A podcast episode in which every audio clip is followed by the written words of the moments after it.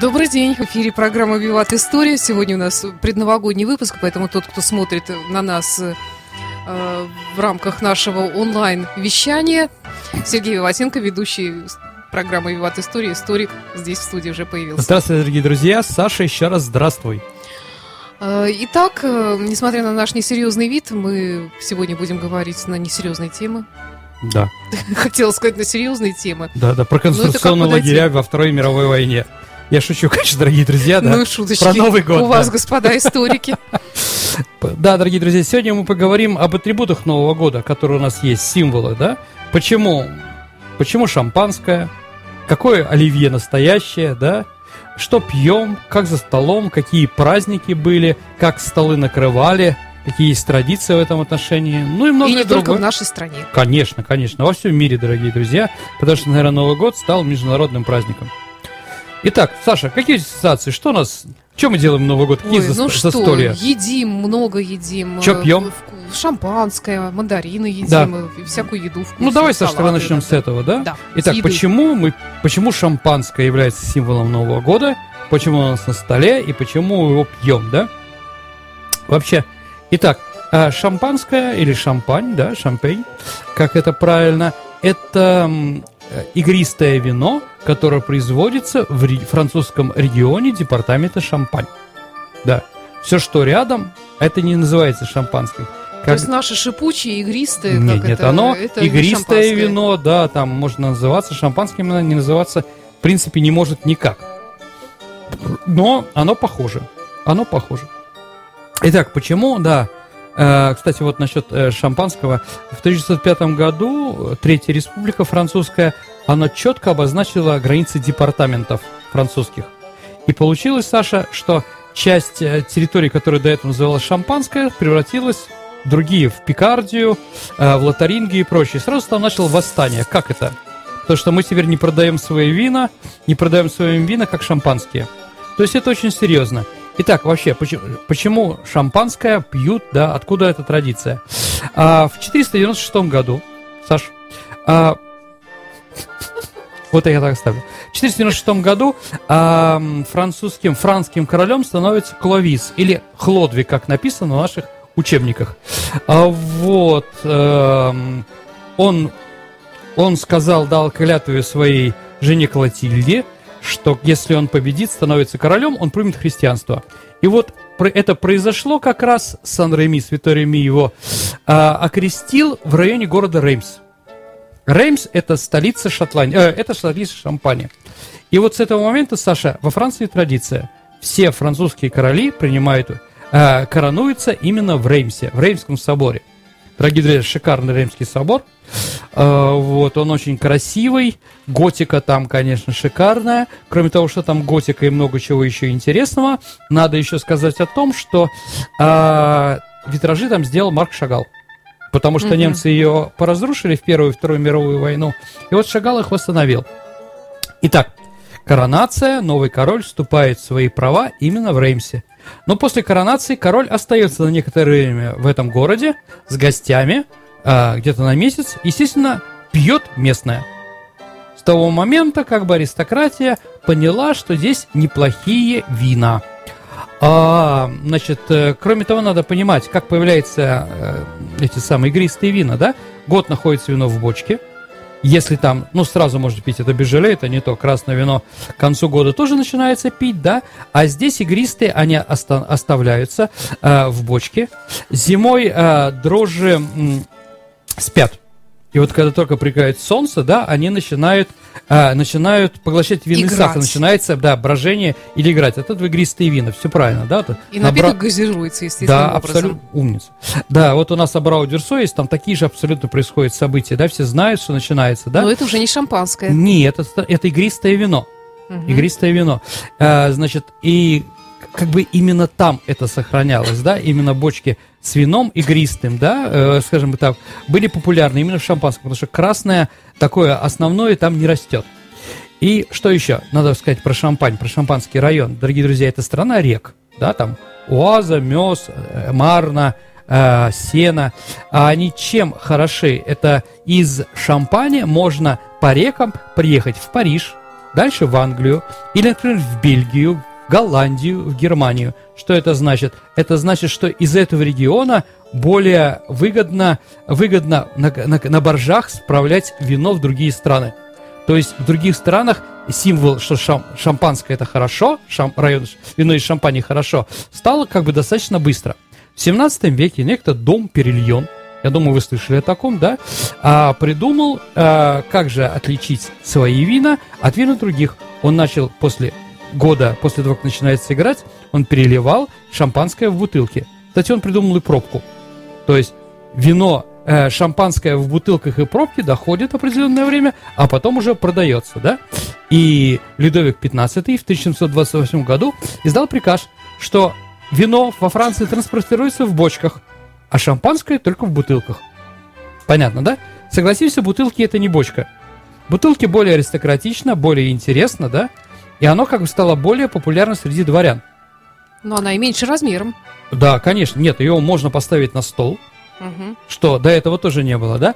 Вот. В 19 веке напиток из дворянского шампанское превращается в напиток амбициозности. Как понимаете? Это? Как это? Оно потому что каждый день его не выпьешь. Он дороже. Но во Франции хорошее вино можно купить за 5 евро, дорогие друзья. Шампанское можно купить начать с 20. Хорошее, да? Понимаете? Оно дороже, да? Вот. Не каждый день его купишь. И его покупали только на праздники. Ну, какие праздники? На свадьбу.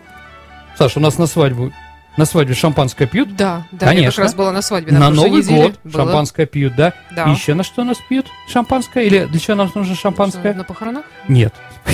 Спуск судов. Да, точно, разбивают бутылку. Традиции, понимаете, да? Вот. Точно. Франция – страна традиций, да. И вот именно, что шампанское ассоциируется с праздником, да? Знаете, что такое Ван Клифф? Ван Клифф, Саша, это такая ювелирная фирма, очень дорогая. Так вот, Ван Клифф покупает средний человек раз или в два раза в жизни. То есть не просто приходит за цацками и побрякушками, да, в ювелирный магазин и дарит, да? Ван Клифф дарит, когда девочка заканчивает школу, когда свадьба у дочки, да, вот на два праздника дарится Ван Клифф. Да, там не кадрёж кого-то еще и прочее, да, также шампанское. Шампанское хорошо в некоторых моментах жизни. Понятно, да? Как сказал Папанов, да, каждый шампанское день его пьют аристократы и дегенераты, да, абсолютно с этим согласен. Итак, вот почему шампанское, да, вот из этой амбициозности и прочее мы пьем с вами шампанское. Итак, дорогие друзья, что у нас еще на столе стоит? Оливье. Да, оливье, да, салат оливье. Саша, расскажите нам секретную технологию производства оливье. Ой, у нас был, кстати, шеф-повар год назад, и он рассказывал, Саша, как делать настоящее. Саша, из чего вы делаете? Давайте так. Я вообще его перестала делать. Мама тоже не делает. Хорошо, еще вы делали. Я делаю другие салаты теперь. Понятно. По типу оливье, а вообще делается, да, картофель. Картофель. Естественно, морковь. Мясо или колбаса, или рыба, у кого что есть. Там, да, соленые огурец огурцы, соленый, да, яйцо.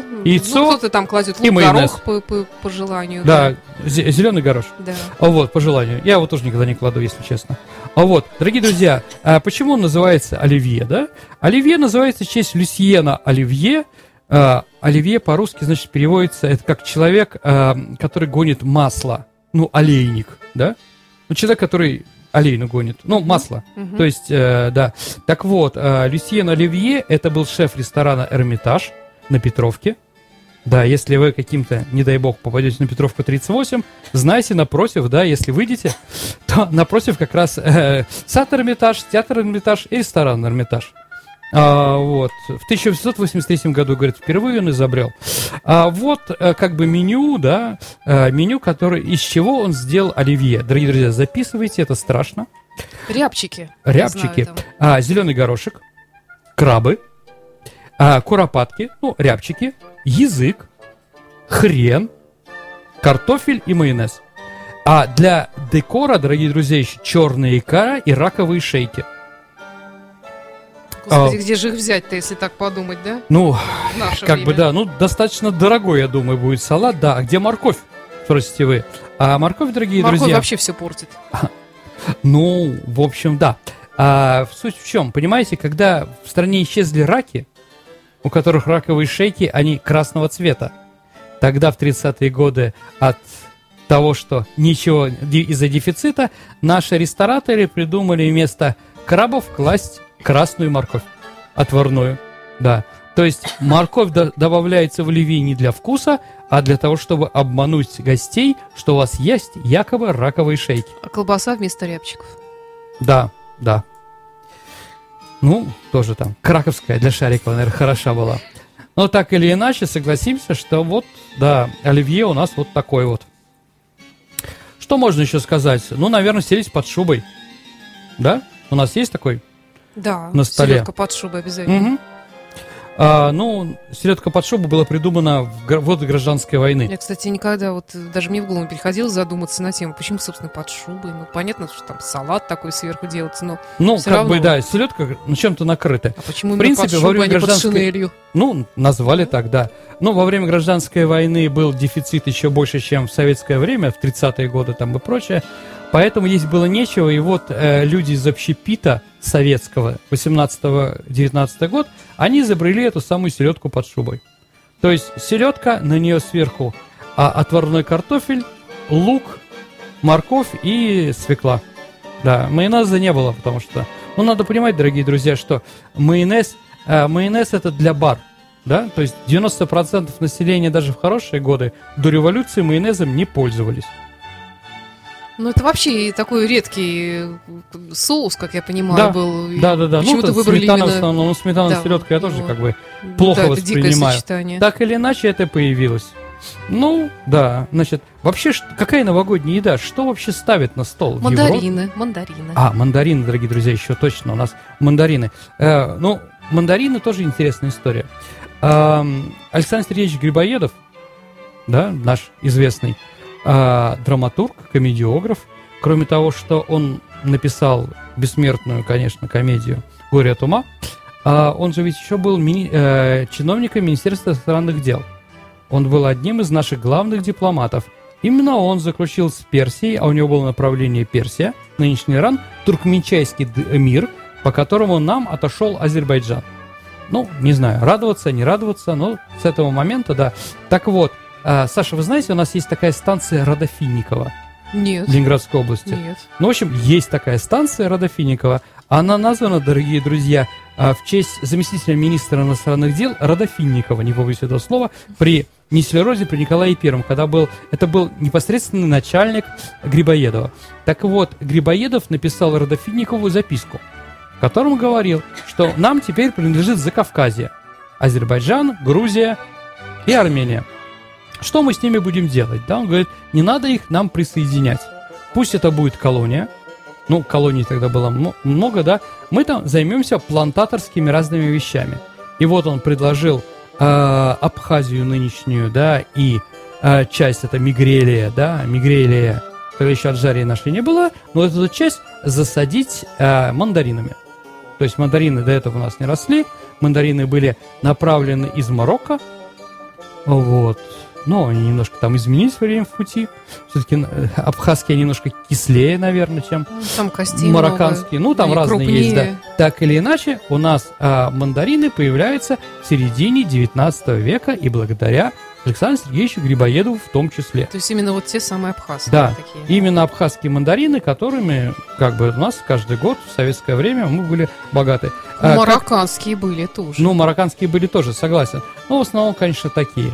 Когда появилась железная дорога при Александре III, да, Адлер, вот от Туапсе до Поти, вот тогда их начали вывозить уже в центральные районы в большом количестве, и тогда действительно все о них узнали. И поэтому уже Вертинский произносил, да, в своей песне «Новый год в стране моей родной, милый дед картонной бородой, пахнет мандаринами и елкой». Ну, запахи у нас, видимо, те же самые остались, да? Борода, может, сейчас не картонная, а ватная, потому что, скажем так, больше хлопка у нас узбекского теперь, да? Чем какого-то картона, так или иначе, вот мандарины. Итак, что вообще, да, едят и ставят на стол в Европе? Ну, во Франции главная новогодняя еда – это ревьон. Это кровяная колбаса, кровянка такая, знаете, да? Ну, любят они ее. Вот они ее ставят на Новый год и считается символом, да, что вот она является символом Нового года. Также они ставят индейку с каштанами, Но индейка — это самая распространенная еда в Европе. Практически, но во всех странах, плюс США, индейка. Почему? Потому что она большая, она вкусная, и она противоставляется курице, утке там, или гусю. Она антиаллергенная, то есть она не вызывает аллергии. Это сейчас мы узнали, да. Абсолютно верно, да. Действительно, она хороша со многих позиций. Итак, во Франции едят индейку с каштанами, а если ты богатый, индейку с трюфелями. Что такое трюфель, Саш? Грибы. Грибы, да. Ну, понятное дело, что не конфеты. Нет. Они не просто грибы, они подземные грибы, да и растут. В метро их выращивают.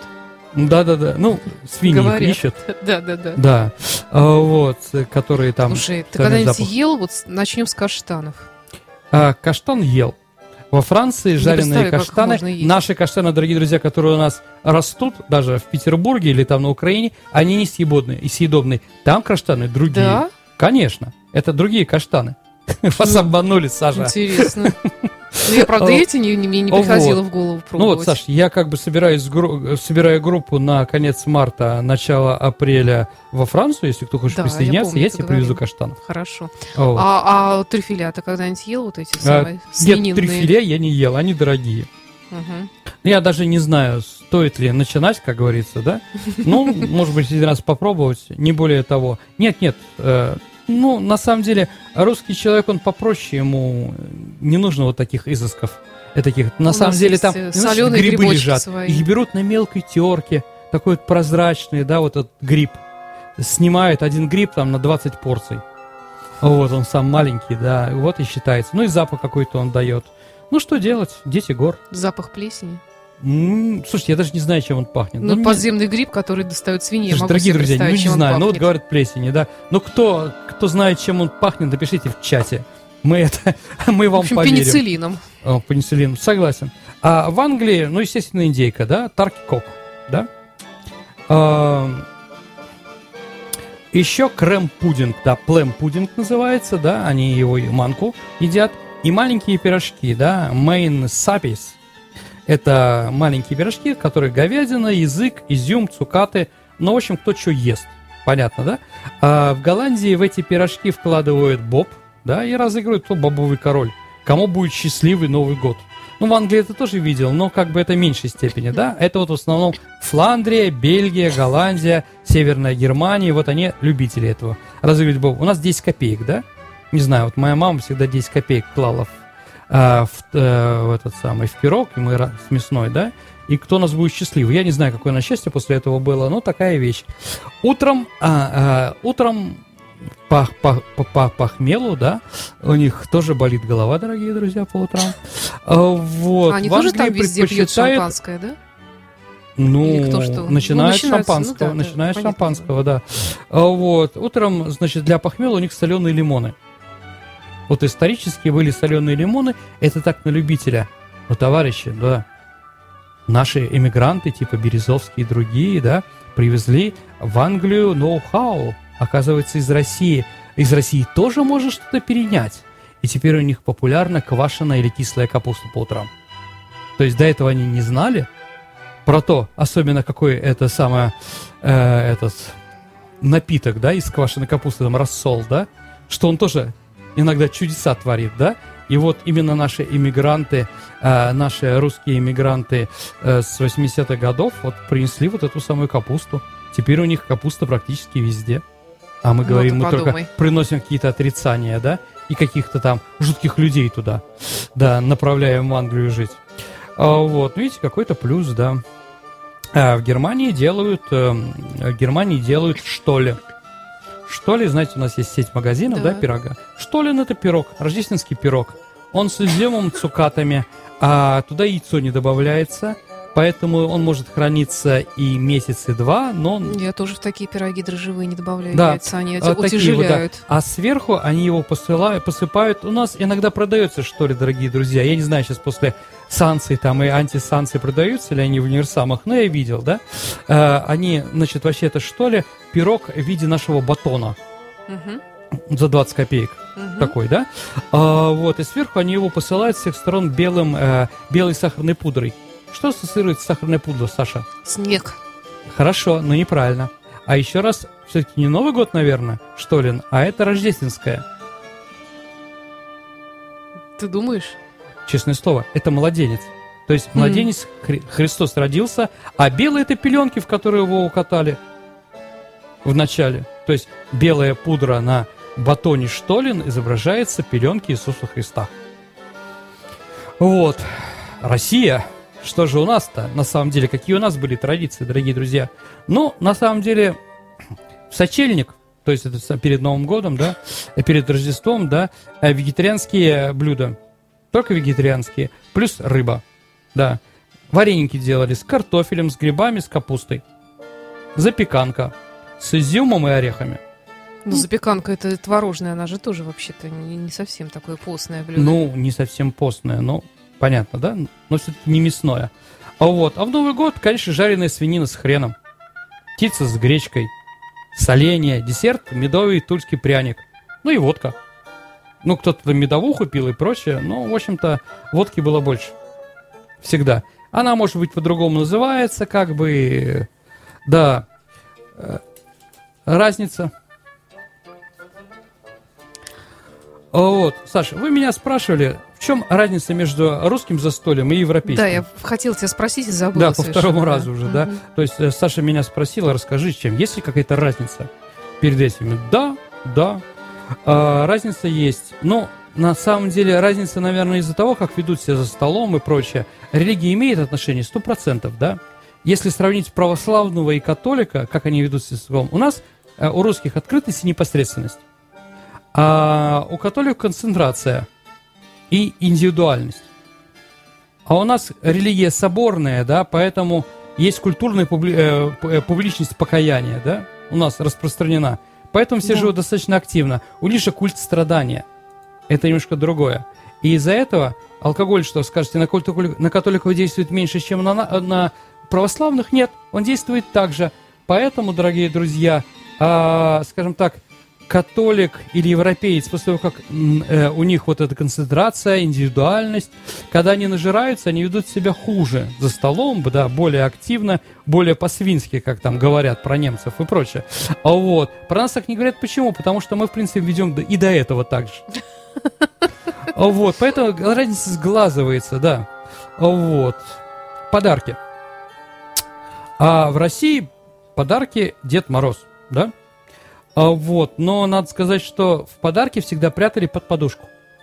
В России? В России, да. Потому что елка, это германская, мы еще поговорим, да. Это сейчас традиция у нас прятать под елку. Вот, в США, в Европе Санта-Клаус в носок. В носок, который висит около камина, через который он должен залезть, да. И рядом еще такая карамелька, вроде посоха, красно-белая полосатая, знаете, да? А вот, с одной стороны... думала, что это такое, кстати. Ну, это, сладость-то лизать. Да. Как наш петушок. Да. Помните? Цыганский, да? В детстве давали. А вот, значит, он в виде посоха, потому что, там, это отсылание к ясли рождения Христа, к посоху этих самых пастухов. Да. С другой стороны, если вы, дорогие друзья, перевернете эту штуку, это, оказывается, буква «джет». Да. «Джет» с точкой, да? «Джезус». То есть, на самом деле, это означает букву «Дж» Иисуса Христа. Ну, как бы, да. Почему спартаковские цвета? Ну, оставим на совести, как бы, тех товарищей, кто это делает. Вот. Везде так, Санта. Единственная Испания. В Испании подарки дарят не в Новый год, а 6 января. То есть, волхвы. А я слышала, вот в этом году, кстати, первый раз прочитала, что, оказывается, есть день подарков специальный, 26 декабря после Рождества. В Англии или где-то еще. Boxing Day называется, да? Значит, да, вскрывают подарки. Абсолютно верно, но это как бы Санта-Клаус. А в Испании подарки приносят не Иисус Христос, а три волхва. Помните, что первые, кто пришли к рождению Иисуса Христу, был Мельхиор, Валтазар и Каспар. Три, значит, и они дали тоже подарки, да? Так вот, в Испании, католической стране, это продолжается, и подарки там дарят именно они, да. Ну, гадания. Гадания в основном это русские дела. Святочные. Да, конечно. В основном на будущее. Это воском, то есть воск капает в воду и смотрит на профиль, кто будет мужем, да? Девушкам что интересует. Еще есть хорошее гадание, мое любимое. Да. Нужно девушке в сочельник выйти... или в Рождество, в святки, так, на улицу вечером, поздно. Вот, и первый мужчина, который ей встретится, нужно спросить, как его зовут. Вот как его зовут, так буду звать твоего суженого. Умница, абсолютно. Абсолютно правильно на имя первого прохожего. Да, значит, на имя прохожего. И также там на петуха. Каждый дает по семечку петуху, какой первый склюет. Тот и та и выйдет замуж первая, да? Ну и последнее, да, это на барана. То есть каждая тоже дает барану там горку еды какой-то, вот все же первый сожрет, ну как петух, да, но более в богатой ситуации. Ну еще прислушивались к тому, какие звуки с улицы доносятся, кидали сапожок куда-то там. Да-да, как вечерний вечерок вот, девушки выдали. Да. Все правильно, Жуковский, читайте Светлану. Прекрасная поэма. Итак, елки. Елки – это, в общем-то, германская идея. А когда еще Древний Рим был, было, значит, помните, Астерикс, Абилис, Галы, да? Депардье играет с Кловисом-то. Я не смотрел, но знаю. Умница. Да. Ну ладно. В общем, как бы, вот у них было, у галов, у кельтов, у саксов и у германцев древних были друидская религия. Там год поделен на месяцы, который ассоциируется с каким-то деревом. Так вот, Новый год, солнцеворот и прочее ассоциируется с елкой. Поэтому елка. Елка, конечно, германская, да, это они придумали на нее свечки вешать, да, и бегали в каких-то своих религиозных дохристианских обрядах. 16 века в Германии действительно символ Рождества становится елка. В городах в основном. То, что город стал более независимый, а там еще начинаются разные лютеранские вещи, но как бы отделиться, да, от своих хозяев, они стали с 19 века по всей Германии символ елка. Елка в России появляется, опять-таки, в германских районах в конце 19-го, начале 20 века, не раньше. Вот.